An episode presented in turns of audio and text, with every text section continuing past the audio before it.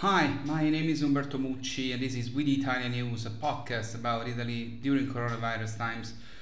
Today is Wednesday, December 23. This is the last video of this year. We, we, with Italian News, will take a little break and come back on Monday, January the 4th.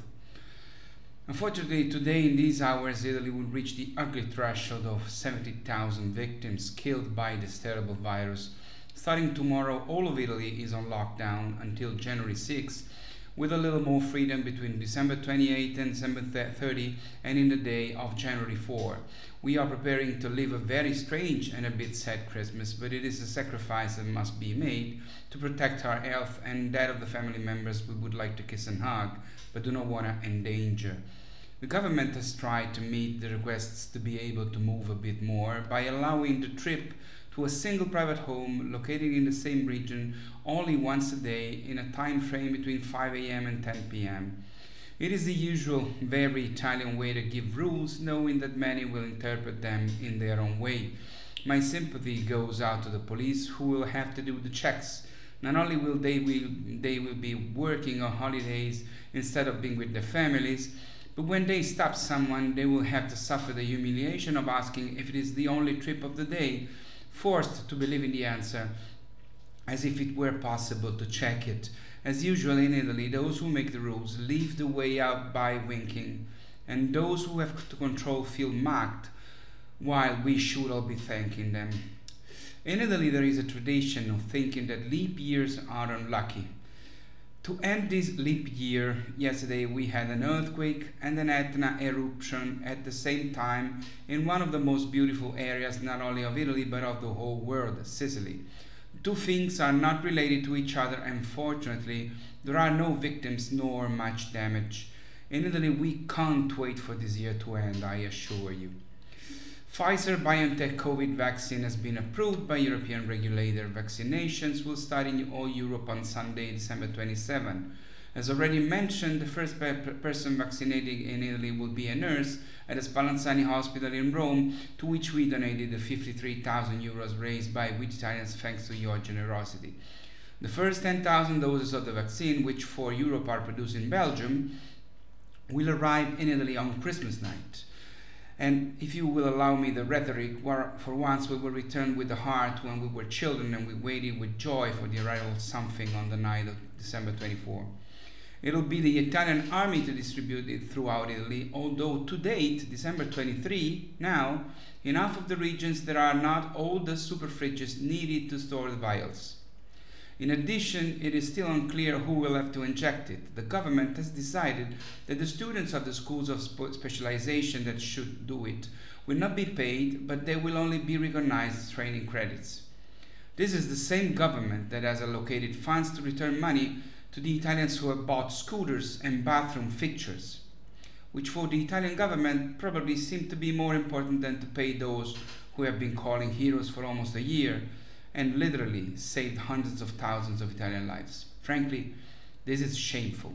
I'm telling you, not in my name, not on my behalf. I absolutely do not approve this. A good thing, even if it doesn't make up for not paying them as they deserve, is that during 2021 Italy will issue a new 2 euro coin, the, the denomination that in some circumstances become, uh, becomes a collector's item, dedicated to those who tread treat and assist COVID uh, patients, doctors, nurses, healthcare personnel of all kinds. A man and a woman will be depicted on a coin, both wearing scrubs and masks, he with a folder under his arm, she with a stethoscope around her neck, overlaid with an inscription, Thank you, surrounded by a stylized red cross and a heart. Staying on the subject of the fight against virus, there is the strange thing that no one in Italy seems to understand, at least I don't. The production of 2 million doses of the monoclonal antibody to be used against COVID has started in Latina, in the Lazio region. It is a particularly complex production that requires high specific skills and confirms the Italian excellence also in this field. This is the most advanced and promises drug to fight the virus as for now. However, Italy is not among the countries that have ordered doses as soon as they become available in the first three months of 2021. There are the United States, Canada, Israel, but not Italy. It is the most promising and innovative drug to fight the, virus. We produce it here We have the second highest number of deaths in Europe, but we will not use it to treat our patients, at least not immediately. Unbelievable. In the meantime, 500 relatives of Italian COVID victims are filing lawsuits against leading politicians, both national and local, in Lombardy. They claim that the choices made in fighting COVID at the beginning of the pandemic led to numerous deaths that could have been avoided if different decisions had been made. The families had already sued in criminal justice, now they are suing in civil justice asking for a total of 100, uh, 100 million euros divided into precise calculations for each family and inspired by the principle that any unjust damage, intentional or negligent, must be compensated. Bologna is at the top of the annual ranking of the, of the, on the quality of life in Italy. The city gains 13 positions compared to 2019 and precedes on the podium Bolzano, which remains second, and Trento, which remains third. Milano loses the first place, but in the year of COVID 19, the Lombard provinces worsened compared to last year, with the exception of Sondrio and Mantua.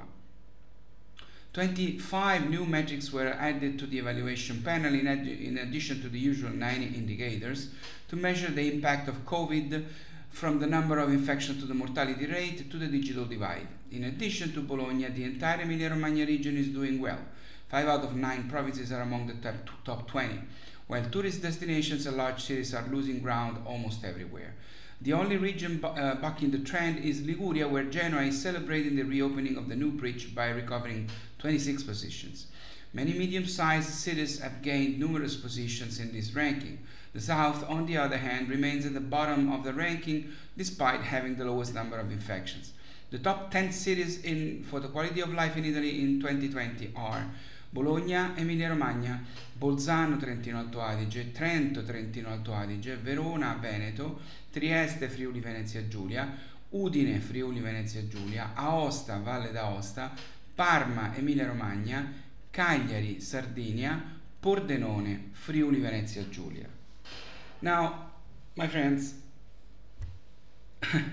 As previously said, we're taking a 10 day break from these videos, although all the rest of We Italians activities and content doesn't stop during the holidays. We Italians has never stopped a single day since 2013.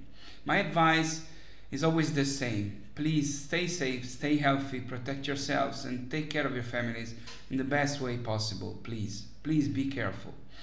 I'll see you again on Monday, January 4, 2021 when Dishonorable 2020 will begin for the second part of the second season of We the Italian News, the podcast regarding Italy during coronavirus times.